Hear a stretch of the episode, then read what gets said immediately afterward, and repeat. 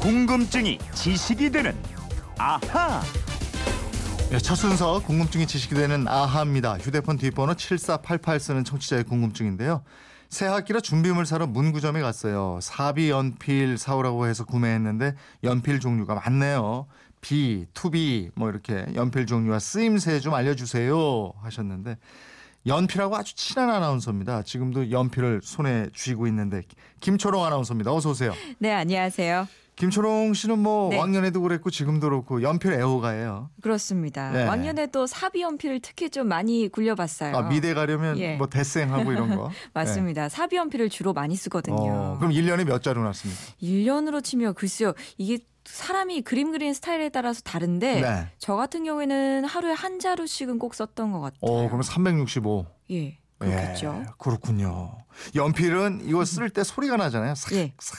예? 아, 느낌이 참 좋아요. 그 느낌. 예. 요즘 사실 디지털 시대라서 요거에 대한 반작용이라고 해야 할까요? 음. 이 문학 작품 손으로 일부러 베껴 쓰는 분들 필사족들이 좀 많이 늘었더라고요. 예.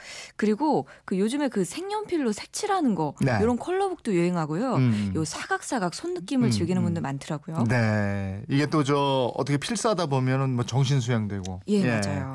컴퓨터 자판이나 스마트폰 문자로는 이걸 절대 느낄 수가 없죠. 그렇죠. 연필만의 느낌이 있는 데 예. 이 연필은 언제부터 쓰기 시작한 거예요? 자, 연필의 기원은요, 약 2000년 전 그리스 로마 사람들이 둥근 납덩이로 노루 가죽에다가 기호를 표시했는데 여기서부터 시작이 됐습니다. 네. 14세기 경에는 이탈리아에서 납하고 주석을 섞은 심을요 나무판에 끼워서 사용했고요. 음. 그러다가 1564년 영국에서 흑연이 발견됩니다. 네. 2년 뒤에 이 흑연을 나무 조각 사이에 끼워서 쓰기 시작한 게 흑연 연필의 시초라고 볼 수 있겠습니다. 어, 지금 우리가 쓰는 연필도 흑연 들어간 거잖아요. 예. 똑같은 거예요. 그때. 근데 똑같진 않아요. 어. 이 흑연 연필을 쓰다가 1795년에 프랑스의 이 콩테라는 사람이 네. 흑연 가루에다가 진흙을 섞었어요. 음. 그 반죽으로 심을 만들고 높은 온도에서 구운 다음에 나무에 끼웠습니다. 네. 지금 우리가 쓰고 있는 연필이 바로 이 콩테의 제작법을 개량한 거예요. 아 그럼 100% 흑연이 아니고 예. 진흙을 거기다 섞었군요. 그렇죠. 어. 이 진흙을 어느 정도 섞느냐, 요거에 따라서 H 연필도 되고요, 뭐 B 연필 도 되고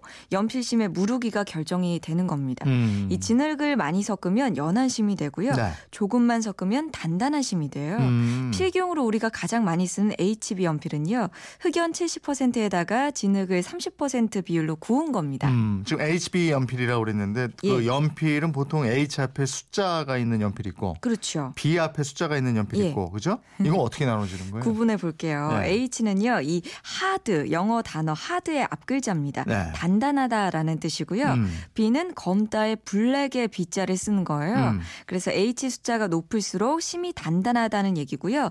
B의 숫자가 높을수록 심이 무르고 부드럽고 검은 색깔이 짙게 나오는 예. 겁니다.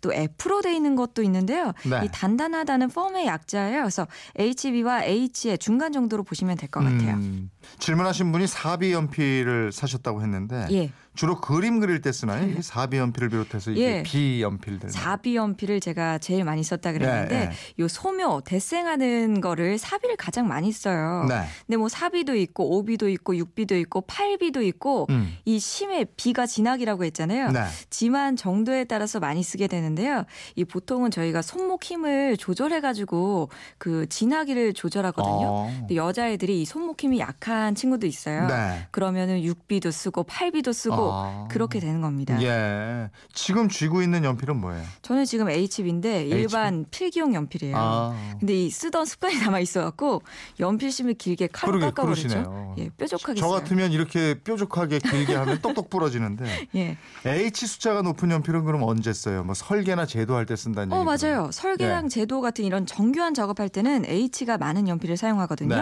그러니까 정리를 다시 한번 해 드릴게요. 연필은 크게 제도용이 있고요, 필기용이 있고 미술용이 있습니다. 음. 색상은 H 숫자가 높아질수록 연해지고요. 네. B 숫자가 높아질수록 진해지는 겁니다. 음. 또 강도는 H가 올라갈수록 단단해지는 거고 B로 갈수록 물러지는 겁니다. 네. 또 굵기는 H가 높아질수록 가늘어져요. 음. 또 B가 커질수록 굵어지고요. 또 흑연의 밀도는 H가 높아질수록 높아지고 B로 갈수록 낮아지게 됩니다. 네. 아 이게 좀 헷갈리고 그냥 B 있는 거는 그림 그릴 때 예. 이렇게 하고 거 예. 어? 스케치 할 때 H는 정교한 거 설계할 때 그러니까 이렇게 필, 기억하면 돼요. 필기할 때 HB하고 그림 예. 그릴 때 4B하고 좀더 예. 지날수록 6B 이렇게 수- 예, B가 예, 높아진다. 예. 예. 그러면 우리 선조들은 옛날에 붓 가지고 이렇게 썼잖아요. 그렇죠, 붓글씨. 그러면 연필은 언제 들어온 거예요? 우리나라에 들어온 거는 19세기 후반으로 알려지고 있고요. 네. 국산 연필이 들어온 거는 1946년에 처음으로 생산이 됐어요. 이 연필심을 감싸는 나무도 조건이 있는데요. 나무 조직이 치밀해지면서 옹이가 없고 부드러워서 깎기 쉬워야 해요. 네. 이 연필 목재의 각이요. 보통은 육각으로 돼 있고요. 원형도 가장 많은데 사각이나 삼각도 있고요. 다양해요. 네. 또 심의 굵기도 다양합니다. 0.8cm 를 기준으로 하게 되고요. 이보다 뭐 굵거나 얇아지거나 이런 것도 있고 또 연필 길이가 있죠. 네. 17.2cm를 표준으로 삼고요. 음. 여기서 훨씬 긴 것도 많이 나오고 있어요. 김철웅 씨는 몽땅 연필 써봤어요? 아 써봤죠. 어 그래요? 저 사비연필 하루에 한 자루씩 쓰려면 요거 이게 하나에 얼마인데요? 아 그렇구나. 일본 수입되는 거 비싸요. 아, 예전에는 이 몽땅 연필이 예. 그 필통에 있는지 없는지 이것도 확인했어요. 아 학교에서요? 그럼 선생님들이 검사하셨어요. 어머, 그래서. 그 검사할 때는 이거 없는 친구들은요. 네. 연필을 잘라 일부러 아, 새 연필을. 혼날까봐. 그래서 그걸 볼펜 깍지에 끼워놓고 이랬어요. 아우 그 아까운 거 완전히. 검열용이죠, 검열용. 예 예. 요즘 아이들은 근데 이건 모를 거예요. 아 모르겠죠. 네. 요즘에 애들은 뭐 연필 연필을 쓰는 것도 거의 없을 것 같고요. 연필 깎기도 그냥 자동으로 기계에서 싹 넣으면 깎이고요. 예. 샤프심만 넣어가지고 음. 연필처럼 쓰는 샤프 연필도 있더라고요. 음, 그때 연필 쓸 때 샤프 가지고 있는 친구들 참 부럽고 그랬어요. 그러게요. 연필 장점 가운데 하나가 또 잘못 쓰면 지울 수 있다는 거잖아요. 아 그렇죠. 그 연필 머리에 달려 있는 지우개 있잖아요. 예. 이것도 특허를 받아서 큰 돈 벌었다 이런 얘기 들었는데. 예, 이 고무를 지우개로 쓸 수 있다는 사실이 1770년에 알게 알게 됐거든요. 예. 그 예전에 고무오리 rubber duck이라고 했죠. 네, 네. 고무를 영어로 rubber라고 하는데 네. 이 말이요 지우다는 뜻이에요. rub out에서 온 말입니다. 네. 아무튼 이 연필로 그 쓴 글씨를 음. 지우개로 이렇게 지우다가 1858년에 미국의 하이멜 리프만이라는 사람이 있어요. 이걸 연필 머리 부분에다가 고무를 단 거를 생각해낸 거죠. 네. 그리고 특허를 받습니다. 예, 나이가 들어갈수록 점점 돈에 연연하게 되는데 아까 돈 많이 벌었다고 그랬잖아요. 예. 그 얼마나 번 거예요? 아 이게요. 조금 잘못 알려진 사실이에요. 네. 이 리프만 씨가 그 특허권을 레첸도르퍼에게 10만 달러를 받고 팔게 됩니다. 예. 그러니까 당시 10만 달러면 꽤 큰 돈이긴 할 텐데. 그렇겠죠. 예, 근데 또 파버 카스텔이라고요. 네. 요거 문구용품으로 유명한 회사인데 저도 여기 거 많이 썼거든요. 네. 요 사람이 연필하고 지우개의 결합은 그 전부터 있었고 새로운 발명품이 아니다라고 주장을 해요. 아. 그래서 특허 무효 소송을 제기하게 됐고 네. 미국 대법원이 이거 를 무효 판결을 내립니다. 아, 그랬어요. 예, 그래서 그 누구라도 이 지우개 달린 연필을 생산할 수 있게 된 거죠. 그렇군요. 그렇게 큰 돈은 못 벌었다는 네. 얘기입니다. 그래, 이건 그렇게 됐군요. 예. 아까 몽땅 연필 요즘 애들은 모르겠죠 했는데 연필을 칼로 깎는다는 거 이것도 잘 예. 모를 것 같아요. 그러니까요. 예. 연필 깎기 기계가 기계 있으니까 있으니까. 요즘은 칼이 필요가 없게 됐죠. 예. 오늘은 연필 얘기하면서 옛날 생각도 좀 떠올려 보게 됐습니다. 이번 저는 궁금증, 호기심 생길 때 어떻게 하면 됩니까? 예, 그건 이렇습니다. 인터넷 게시판 열려 있고요. MBC 미니 휴대폰 문자 샵 8001번으로 문자 보내주십시오. 짧은 문자 50원, 긴 문자 100원의 이용료가 있습니다. 내일은 뭐 알려주실 거예요? 내일은요, 우리나라에 섬 몇 개 있는지 혹시 아시나요? 글쎄요.